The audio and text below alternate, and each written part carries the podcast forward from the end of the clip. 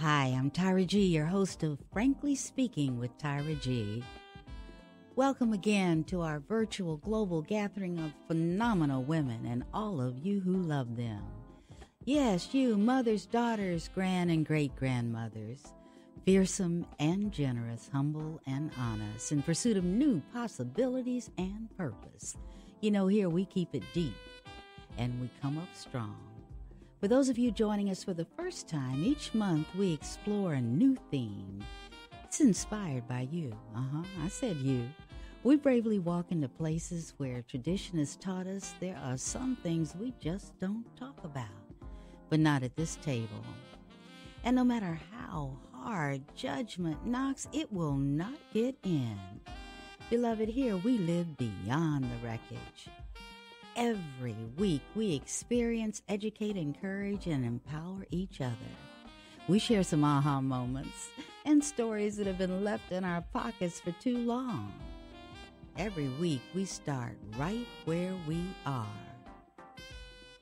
I am so excited about how the show is progressing. We're celebrating the ninth month of proof that dreams can come true. Frankly speaking, with Tyra G is one of my most precious dreams. I thank God for every remembrance of you and your gifts of ideas, your presence, and your encouragement. You know, I can't do this show without you, right? Thank you so very much. You're listening to Radio Fairfax, Fairfax, Virginia, on your TV, computer, or mobile device. And we are webcast worldwide on the internet at www.radiofairfax.org. Every Saturday evening at 8 p.m. Eastern Time. But should you miss us, don't worry. You can catch our podcast on YouTube. Just key in, frankly speaking, with Tyra G. And if you feel like connecting with me offline, you know I like that especially, right? It's easy. Email me at tyra at tyragarlington.com. Thank you so much for tuning in. And thank you, Courtney Nero, for composing and performing our Frankly Speaking theme song and for naming it I'm Listening.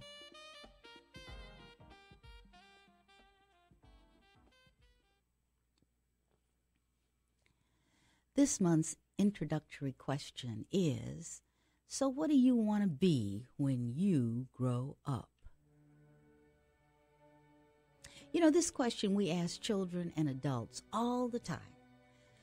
We grow up getting clues as to who we should be from significant others and multimedia images and stories. We begin in once upon a time, and we have a goal of living happily ever after. Somewhere between the ages of three and ten, we seem to be drawn to the land of superheroes. Did you know that 37% of children ages 3 to 10, when asked what they want to be when they grow up, say, I want to be a superhero. The American culture, the concept of the future self is critical, it's required. It drives us to improve, to become richer, more successful, happier, a happier version of who we are now. It keeps us from getting blinkered by the world we grew up in, allowing us to see into other potential worlds, new and different concepts, infinite other selves. But the future self can also torture us at mocking us for who we have failed to become. Now, if you doubt that we arrive in this world with gifts, and as a gift, pay attention to an infant or a very young child. They arrive in this world as this kind of person or that, or that, or that. They don't show up as raw material to be shaped into whatever image the world might want them to take they arrive with their own gifted form, with the shape of their own sacred soul. Biblical faith calls it the image of God in which we are all created. Thomas Merton calls it true self. Quakers call it the inner light, or that of God in every person. The humanist tradition calls it identity and integrity. Well, no matter what you call it, it is a pearl of great price. Our inclinations and proclivities were planted in us at birth. They are our vocational and spiritual desires and fascinations to do this rather than that. When we pursue them, we find personal fulfillment, courage, and authenticity, creative, creativity, and love. When we gift them, we become torches illuminating the world. Our theme this month is What You Think You Know. And this week, we're going to look through a lens of public education, the origins of the concept. How does it work or not? Who decides? How much, how, how do we even know if it's successful? I hear you. Tyra, that's big. And it is. It's much more than 58 minutes. But let's at least get our feet wet. To create a common thought space for our time together, let's review the operational definition of public education. The term public education means education that is provided at public expense, under public supervision and direction, and without tuition charge, and as elementary school or secondary school education. It does not include any education provided beyond the 12th grade. So, to say it in another set of words, a public school is an institution free and open to all on equal terms, organized and maintained as one of the institutions of the state, generally limited to grammar schools or high schools. Now, here's the thing this just didn't happen. You know, when you let your child out in front of the school, or you put them on the school bus, or they walk them to school, please understand what they are going to experience just didn't happen. It was not an event, it was a process. I was doing research for the show and I came up with a list of events. I'm not going to bore you with all of them, but please understand that as early as 1647, the General Court of Massachusetts decided that every town that had 50 families should have an elementary school. Thomas Jefferson, 1779, decided there should be two tracks of learning those for the label, labored class and those for the learned class. Interesting, huh? 1785 in Ohio, every township had a school. I'm going to skip down here to 1830. Most southern states had laws forbidding teaching people in slavery to read. In 1848, reform schools came into existence for those refusing to attend public schools. In 1864, Congress makes it illegal for Native Americans to be taught in their native language. Then we have a span of time from 1865 to 1877 when African Americans mobilized to bring public education to the South for the first time. Then we move into, and I'm sure you've heard this, the Reconstruction era, where whites regain control and lay foundation for legal segregation. Then, now this is this is interesting. I want you to pay attention because in 1876 there was a suit bought brought by Plessy versus Ferguson. Now this is a, this is what I want you to catch. The U.S. Supreme Court ruled that Louisiana can have separate but equal railroad cars. And you say, well, Tyra, what's that got to do with education? The fact that it was the federal government meant that it recognized segregation as legal. So then the southern states began to pass laws requiring racial segregation in public schools. Like I said, it wasn't an event, it was a process.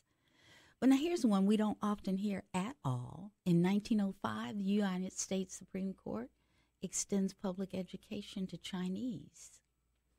Hmm. 1917, vocational education. 1954, and most of us have heard about this, the Brown versus Board of Education of Topeka. And this is finally where it was declared that separate was not equal. So the Interstate Commerce Commission then ruled that interstate rail and bus carriage, carriages had to be integrated. Well, guess what? We're at the Supreme Court level, so it means the same thing for education. What we have to understand, however, that's legislation. The one thing I have learned is you can legislate behavior, but not attitudes. And so, even though we've said we want to integrate and we want to provide these services to all, there are nuances. There are things that we don't always talk about that happen that keep them unequal. And that brings us to our topic for today. So, after our commercial break, I'm going to introduce you to someone who has walked the path of creating educational change at the state level. I think you're going to enjoy this interview. You stay close now. And we are back. Let's talk. I want to present to you our guest for today, Mr. Gary Holland, president at GH Holland and Associates LLC in Indianapolis, in Indiana. Also creator and publisher of This Historic Journey, and we're going to uh, walk into that space more thoroughly a little later.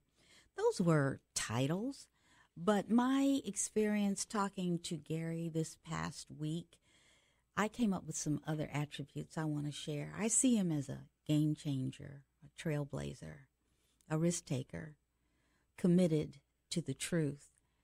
And when I say committed to the truth, the journey he's walked has taken four years to implementation. But first, let's find out who Gary is personally. Gary, hi. Good day, Tyra. How are you today? I am blessed to have you with me, and it's still winter in April. well, no, nature has its way. It does indeed. It's hard to understand it. Gary, tell us a little yes. bit about uh, how you became who you are and got committed to the space that you walk in now. Um, just talk to us for a little bit.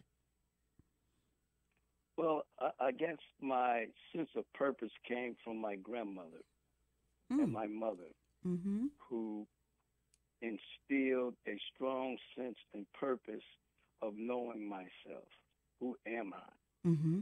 Beyond just my name. And it started at an early age.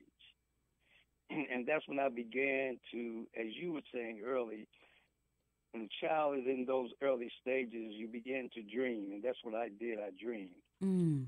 I dreamed, and I began to see at times, as my mother and my grandmother informed me, that my thoughts have power, and that if I can think it, if I can see it, then maybe it can come into this reality, mm-hmm. this physical reality, and and that's what happened with me. Um, not all things came to reality, but as I began to get older, I realized that my thoughts carried me to this day. Mm, okay. It was like being able to see my life, but not know that what I was thinking would come forth. Hmm. And no matter what my circumstance was, if I could think myself out of that circumstance, and I can see that circumstance being changed, it changed. And but that, go ahead. But that was not possible if I had not had a connection. And that connection started at an early age with understanding the Creator mm-hmm. and understanding that, yes, there is a power greater than myself that lives within me. Mm-hmm and that I had to, as I got older, understand what voice am I listening to, and to be able to experience when I listen to one voice what would happen. If I listen to another voice, what would happen? Then I learned at an early age I need to sit quiet, and later I found it was called meditate. So as I began this journey, I realized that my thoughts at times became like a monkey mind. The monkey mind is when, back in the day, for your viewers who remember, the radio had a dial. Yes, it did. And that and that dial allowed you to tune in to a station. hmm But at times, as I was growing, I had no dial. My thoughts were racing up and down. And then as I began to get quiet, I noticed that my thoughts became calmer and I became calmer and I created a dial where I could stop and listen. Although my life had ups and downs, as we all do, hmm but I learned about a word called peace. And as long as I could have peace in my mind, as I was growing, although again there was ups and downs, I was able to navigate better. hmm And it's still up and down. But as long as I have peace, I learned that at an early age. I um I'm listening I think probably at three levels. I'm listening with my head and I'm listening with my heart. Um, something I thought was extremely uh, well, it, it resonated with me extremely, which was thoughts have power. And also when you said I had to decide what voice I'm listening to. And so often uh, young people today have so much interference, you know, uh, so much stimulation, so many voices. It's difficult for them to navigate and find the one to dial in. I guess is what you said to to to tune in. And what what was it? A hero, a shero, somebody uh, along the way besides grandmother and mother that helped you quiet yourself to tune in? Were there other people involved? Yes, uh, my father, but my father, my brother, um, someone outside of my family unit that became a hero, and I learned more about him was Dr. Martin Luther King Okay. at an early age. Mm-hmm. And when uh, I began to read about Dr. King's messages Mm-hmm. and his humanity and his ability to uh, overcome the difficulties within himself in his readings Mm-hmm. to be able to to to move others that that that inspired me a lot uh, especially when I had to leave home uh, to go to school uh, to college Mm-hmm. and the person that really inspired me at that time was Jackie Robinson Talk a little bit about that. Well, at the time, I was an athlete. I ran track. I played football, Mm-hmm. and I was very fast. And the Urban League, where I lived in Louisville, Kentucky, through my school, was able to get me a scholarship, a four-year scholarship. Mm-hmm. And at the time, the four-year scholarship came from the Jackie Robinson Foundation. Okay. and Miss Robinson came, and I was one of two who received the first Jackie Robinson scholarship in the country. And I did not know much about Jackie Robinson, I must say. Mm-hmm. But as I began to learn about his story and learn about the sacrifices that he made, being able to have that discipline when those that are trying to throw you off the course as you are going to work. Mm-hmm. I thought, wow, to be called those names, to be able to to still perform under death threats. I don't know how many people can go to a job and experience those things and still be at the top of your game. Right. That inspired me. Even when he was uh, at the batter's mound. Yeah, yeah. He was hearing And, that. and what, yes, and what really inspired me too, learning how he advocated for civil rights and human rights. mm-hmm. and how he marched with Dr. King. That inspired me to do what I'm doing today. Uh, Mm. those two men and their experiences has helped me to see how, at times, I need to be able to serve, to serve in a way that will allow me to have an income, but at the same time, greater is the ability to serve and help others, and especially children.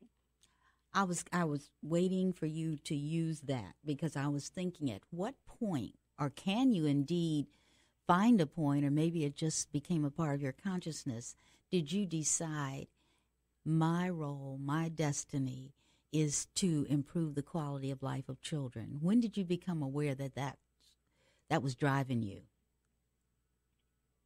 I guess in my freshman year of college but you know my mother explained to me you know, even to this day, I said that's what I wanted to do mm-hmm. when I saw how those who were suffering under poor conditions in the South and mm-hmm. the children, mm-hmm. and uh, through Dr. King and, and, Robinson, those days in the 50s and 60s, um, I wanted to do that, but I didn't know how I was going to do that. Uh. Because I did not have great wealth and it takes resources mm-hmm. to really help others. Uh, so that became my journey. Matter of fact, when I was in school, I went to uh, never forget it. Went to my uh, uh, political science teacher, mm-hmm. and I said, "I want a job like Dr. Martin Luther King." And he laughed at me, not laughed at me, but he laughed at what I was saying. He said, "There's no major that allows you to do that." I like that. Okay.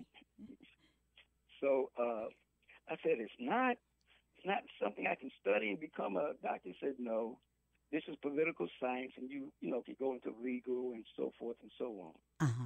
So uh, I just began to uh, study and research and look at how I could prepare myself. And at that time, I majored in media mm-hmm. and began to learn how to take what I was thinking and bring it into a physical reality. Talk and more about that. How, yeah. Well, I learned that it's it, it's like in Genesis. Uh-huh. In, in in the scripture Genesis, it said, and I learned this early. It said, "Let us make." When it said, "Let us make," mm-hmm. I realized it's going to take a team of people or a team beside myself to make something in creation. Mm-hmm. And that production in television and in movie and film is just like that. It takes a team of people. You may come up with an idea, but if it took, uh, in the scripture, it said, let us make man, uh, let us do this, then I realized that I had to learn how to communicate and get others to try to do what I'm what I see in my mind. Gotcha. Mm-hmm. So uh, I had a professor. He came from Cornell University, Dr. James Anderson. He became one of my mentors, mm-hmm. and he looked at the four of us who were always together on the campus. He said, "You need to make a commitment."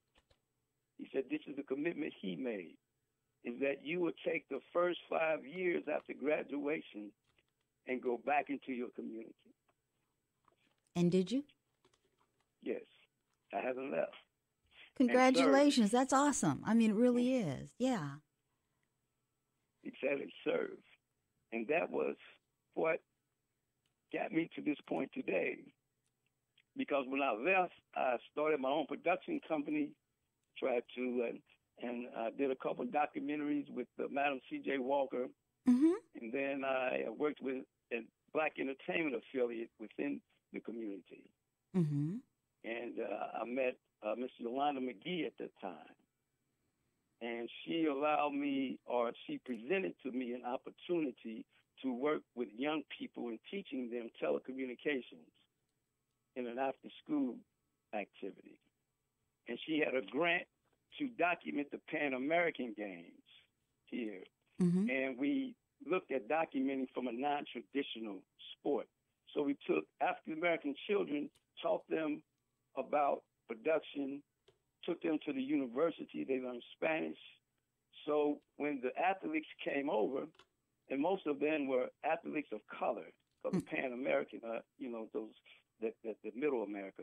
Mm-hmm. And it was interesting because we we we documented archery, and the children were learning how to shoot an arrow, Hmm. and they were so impressed with the children that the the Italian president at the time, he was the federation uh, president over archery. He took what the children put together and highlighted it, and uh, that became my true journey in connecting with young people and children and being able to have them think about what they're writing about and then bringing the ability of technology into reality. Now, I know you have done a lot of things, and we're, we're going to step to that. But what you just spoke about, I, I'm in the midst of that right now, creating something. And I know what you said is true. One, um, I'm looking at film, and the one thing about film is a huge collaboration. It's nothing you do by yourself, right? Right. and there there's such codependence on that and you yeah you have an ego but the whole point is what is the story you know what is the end product and that's where you you park when it gets to points where you know well my ego is a little you know but the bottom line is it is a collaboration and i love what you did with the children and okay aside from that kind of documentary before you got into um, the curriculum and moving that through the state. Did you do other things like that with children? I love this story. Oh, uh, as far as just mainly with the uh, telecommunications, it was interesting, and that's how I learned how to observe children in reading Okay. because I would have them stand up and read certain sections when we had theory Okay. about reporting, script writing, and Mhm. camera. So I Mhm. would have each one stand up, but I would try to go to those who were shy or those who could not pronounce words, and we would break the words down, and it was inspiring to see the uh, the smile Mm-hmm. or the the activation of the child when they were able to read. There's no stopping them then. There's none. The world Right. is open to them forever. Yeah. Right. Yeah. Well, let me um there's so much I want to talk about. Okay. All right. All right. Let's talk about uh your journey uh taking an idea of wanting to impact curriculum, okay? And uh infuse diversity. I know initially it was an Afrocentric infusion that uh, broadened as it got to implementation. But can you talk to us a little bit about that particular thing? How you changed, how you changed curriculum in Indiana in Indianapolis? Okay, what was uh, what was interesting when I was working in a media ministry, Mm-hmm. the the pastor came to me and asked me to put together a short video on the election of the first African American president because it was I think the the the election was that Thursday or Friday. We wanted something for that Sunday. Okay. So I, I did that, Mm-hmm. and uh, there were many educators in the in the congregation. Mm-hmm. And when they seen it, they were inspired. And they said, Gary, you need to take this to the school system. So Ah. I took it to two school systems, one of the largest school districts in the, in the state of Indiana, Indianapolis Public Schools. I took it to the superintendent, who Uh-huh. was African American. And I took it to another superintendent uh, in Pike, uh, who said, Oh, Gary, this is great. We love this, but you just cannot take this into the classroom. You have to have an activities workbook. Okay. So I gathered about four teachers, and we put together like a 28 page uh, activities guide, along with uh, the school. Pike had some teachers that worked on it too. So it really had about maybe eight or nine teachers. Okay. But we piloted the activities workbook and the DVD at the Indianapolis Public Schools. Once he got it, he somewhat mandated for all 63 schools to be able to uh, look at the DVD and, and use the activities workbook. But it was a fourth grader because we started with the transatlantic enslavement trade in the DVD mm-hmm. and took it up to the uh, we took it up until uh, because he hadn't quite won the Nobel Peace Prize as of yet. But mm-hmm. yes, we, we expanded it, and the child said, Well, who were we before enslavement? So the ideal came, man, we have to go back. Mm-hmm. Because African American history is a great and mighty history, but it's a history of a people after they became enslaved. Mm-hmm. So, in order to know a people, you have to go back to the origins of the people, and and that's what we did. So, uh, the long story short, with that, it turned into a 450 page document that took 22 educators, along with the Africana Studies at the Indiana University, Purdue University, IUPUI, and the Education Department. So they helped us with the standards, and I received some some grants from the university, from the Solutions Center to put together a website. Okay. Uh, so, so with that, uh, was able to go into the school system. But what I found out when the superintendent would place me in certain areas, social studies department, uh, other English language, there was a lot of resistance. Mm-hmm. There were teachers at one point in time said they would never bring this into their classroom. Okay, uh, that they would not. It's interesting because at the time the school system wanted to get accreditation from advanced ed. And when AdvancED came into the system, they realized they failed in one area, uh, seven areas. And one of those areas was cultural competency. They noticed when they went into the classroom, there was no, a little engagement. They called it a cultural mismatch because majority of the teachers uh, were Caucasian females, and majority of the uh, and males, and majority of the classroom was African American and some Hispanic at the time. Mm-hmm.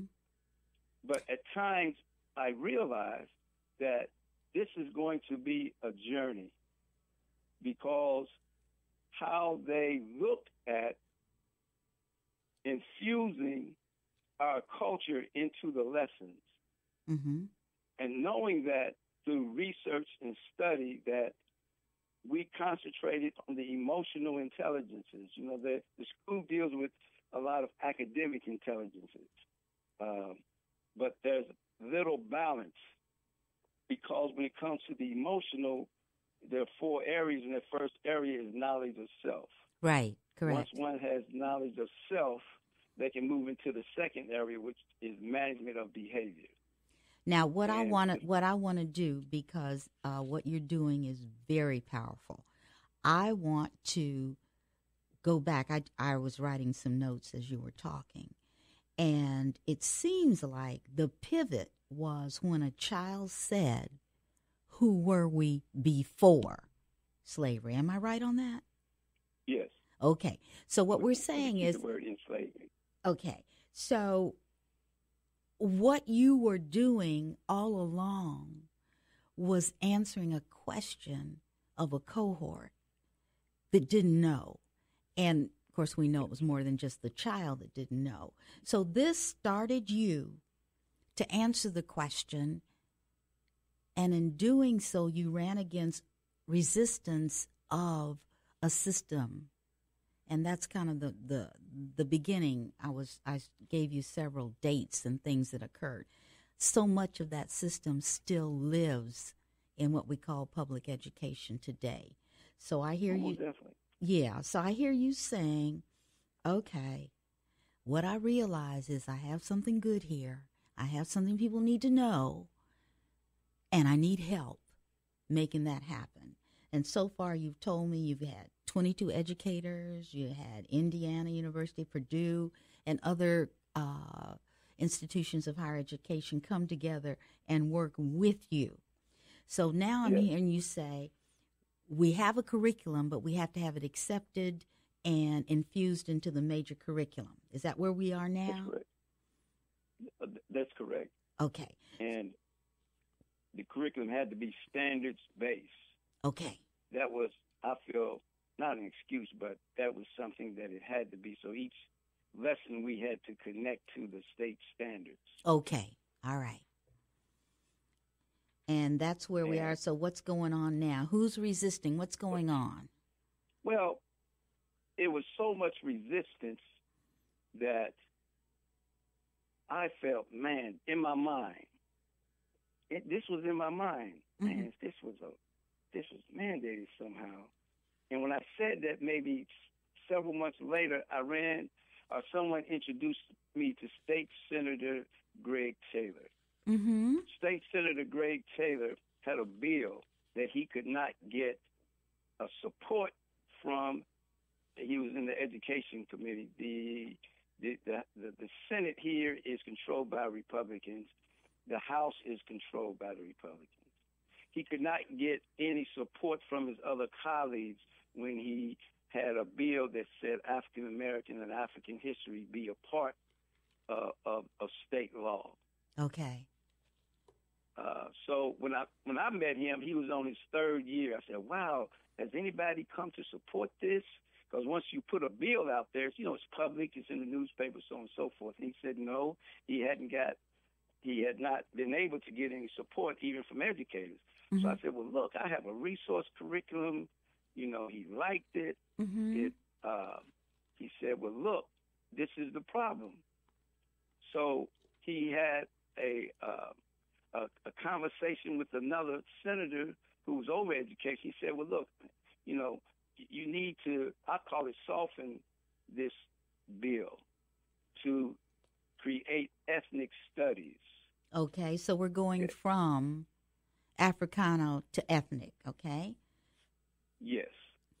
And I said, well, okay. I said, Senator, I have a relationship with the university. So I went over and met with the, the Asian studies people. I went and met with the Latino Hispanics department and its people. And I met with the Native Americans. And I told them what we were trying to do. And one of the reasons we were trying to do this because Indiana has a cultural competency law Mm-hmm. that we are one of nine states in this country that has this law. And the reason the law exists is because African Americans are at the bottom on all high state testing. Got it. They're at the bottom. Got it. So the cultural competency law came into being, but it wasn't really enforced.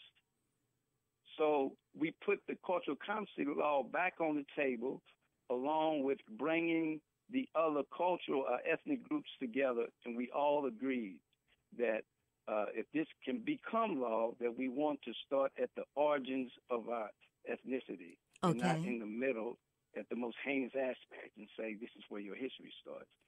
Uh, so uh, we agreed to that. We had to get the data when we went to advocate in the legislation at the legislators' houses in the Senate and in the House. And the, and the research and data we used was Stanford University's latest data that says when you infuse, long story short, they took 1,400 at-risk students, 2.0 and below, infused culture, uh, mainly African Americans, their the grade levels rose not only in their subject, their attendance rose by 21 percent. They their their, their grades uh, was were high in English and math. Mm-hmm. Uh, we also use Loyola University's uh, uh, data, Harvard data. We have data to support that says when this is infused, the academic performance of children of color when they see themselves in the curriculum. Because the curriculum we know is a Eurocentric model. Mm-hmm. And it was hard for the children to connect because the data shows they don't connect.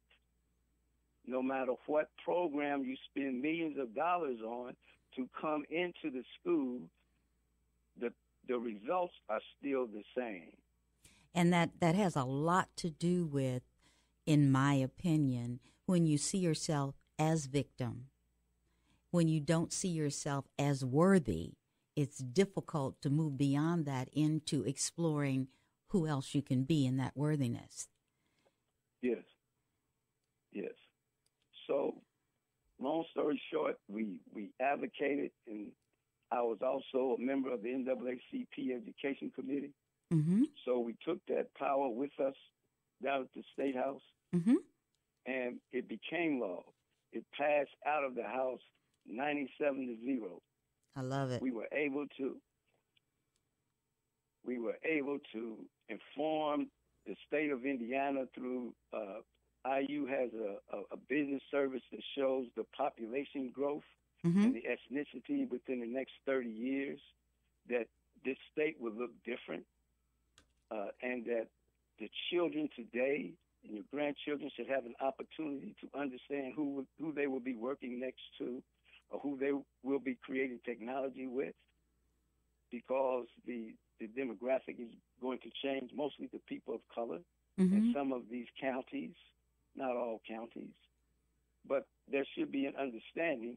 But more importantly, the children will be able to see their themselves reflected in learning, in math and science, and social studies. Like for example, we have a lesson in math that deals with uh, the Pythagorean. They call it the Pythagorean theory: a squared plus b squared equals c squared. Mm-hmm. But Pythagoras, when we have children research who Pythagoras was, a Greek, Mm-hmm. but there was a person that existed 2,500 years before Pythagoras named Imhotep who built the step pyramid that's still standing today that used that theorem.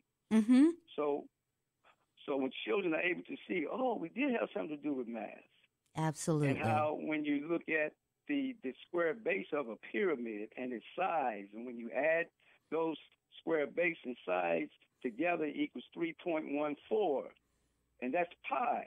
yes. So our ancestors found the circle within the square. exactly. Okay, so when children are able to see that, we call this a corrective curriculum. Corrective corrective curriculum. Okay. Yes. It just corrects what has been told by those who have conquered and colonized. That's history is their story. But now we are able to assist in correcting. We're not saying we're so better, we're just correcting the process. Well, I think But as well, you're, you're you're saying as well, we had something to do with where we are. So it's all of us, and sometimes we were there ahead of the game, and Look, that's important for our children to understand. You told me a couple of facts that I want you to share that have to do with it's, gamma rays. And well, even before the gamma rays. okay, uh, Tyra. Uh, well, I try to lead off in the in service of professional development. I at times say I don't like the word Black History Month okay, because our contributions are not limited to a month. And Black history, it sounds like it happened somewhere else, and you're bringing it in. okay, It's like it's happening isolated events. So I start out with, do you know who Emmett McHenry was? mm-hmm. Who, who is that? And there's no hands that raise. Mm-hmm. I say, well, who is Henry T. Sampson? No, no hands raised. And Philip. Emeagwali? No one raised their hand. So Emmett McHenry created, still living, the dot com, the dot net, the dot info, the domain names. He created that in the 80s, okay, with for the government. Um, he was not able to, but how can I say? He was not able to create the foundations to handle the contracts, the million dollar contracts coming from the government. Mm-hmm. So he had to sell his company for $4.8 million and other personal debt. The company that bought that was VeriSign, V E R I S I G N. I remember them being in my domain name. Mm-hmm. And VeriSign, within one year, was able to sell the company Wall, on Wall Street for $21 billion. And, and, I, I'm, and I'm asking people to research this. Don't take my word for it. Mm-hmm. Emmett McHenry. So the other gentleman, Henry T. Sampson, uh, was able to uh, create or see how gamma rays, could be used to improve the cell phone. And that's how we're able to have cell phones today because cell phone was a big block back in the day. Looks like a big uh, walkie-talkie, and you had to be mobile in your car or have an antenna. But it wasn't until Henry T. Sampson uh, came up with the gamma rays. And, and Philip, he was able to create what they call a supercomputer to be able to, you click, and, and that's a lot of math and understanding how to connect billions of, of, of, of things together so that you connect. So you have three people who have improved. And I asked our, our, our country, is this black history or American history? Good. Okay, it's good. American history. It's American history. That's right. you just That's hadn't been including us. Mm-hmm. And it's relevant for today for a child to see the importance of the knowledge that they have within themselves. Absolutely. Absolutely. I want you to say those two names again so that people who may be thinking, what? Write it down. Check it out. Right. That's that's Emmett McHenry. And that's our dot com. They can just put that down as a reminder. Yes. And Henry. Henry T. Sampson. Mm-hmm. Now- And the other is Philip P H I L L I P Uh-huh. E M E A G W. A L I. And And, and, you, and I almost forgot, I mentioned Katherine Johnson. yes, yes, yes, yes. Katherine Johnson, um, the African American female who was able to use geometry, Mm-hmm. a geometry problem, to um, help uh, John Glenn Mm-hmm. uh, in non gravity. She mathematically calculated going around the moon, coming to a certain point in non gravity to return to Earth. And they had to meet this certain point. If not, they would burn up. And I think So- most people have heard of Hidden Figures, the movie, as Yes. well as the book. Yes. And Yes. uh, this has been dramatized. And uh, very interestingly enough, we had an astronaut saying, What does Katherine say? Yes, that's correct. And, And- uh, and- yeah, The book also mentions that there were uh, many others in this room, African American women. yes. They call it the Human human calculator. computers. Human computers. Yes. Yes. Yes. Absolutely.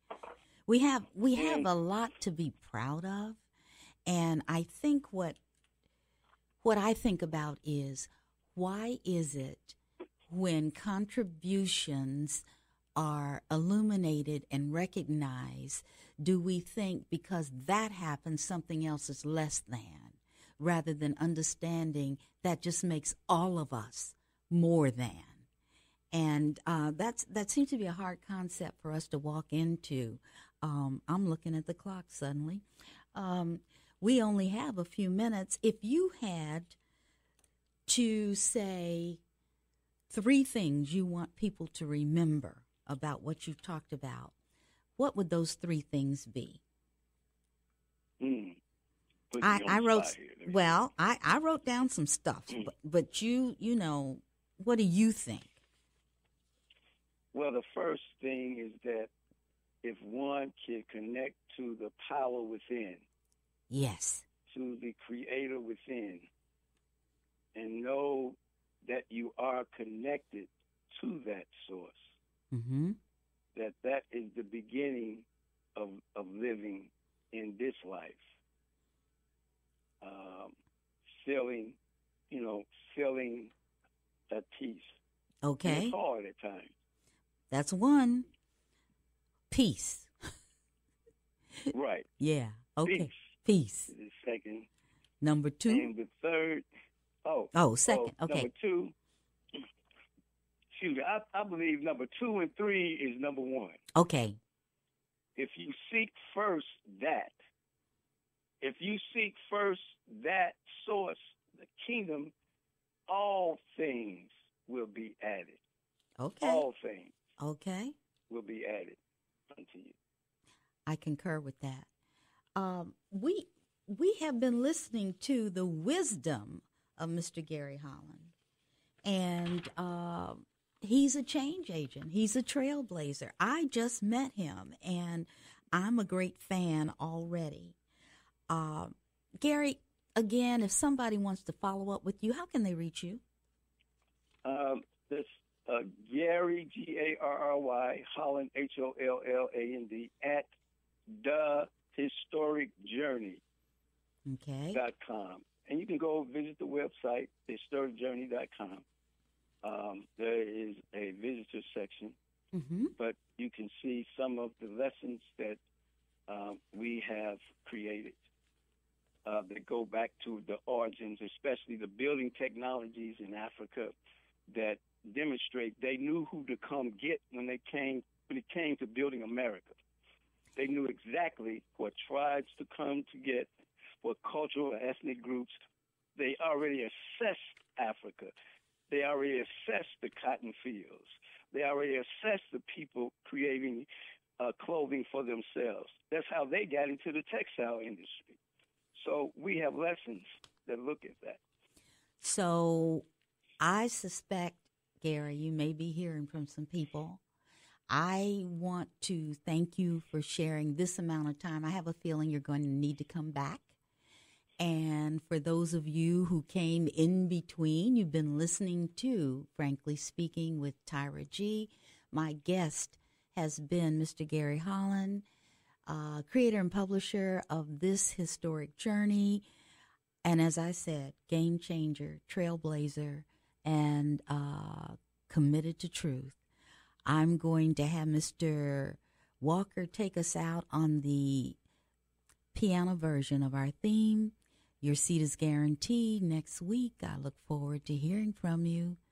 Take good care now. You're worthy. Thank you, Tyra. Bye bye.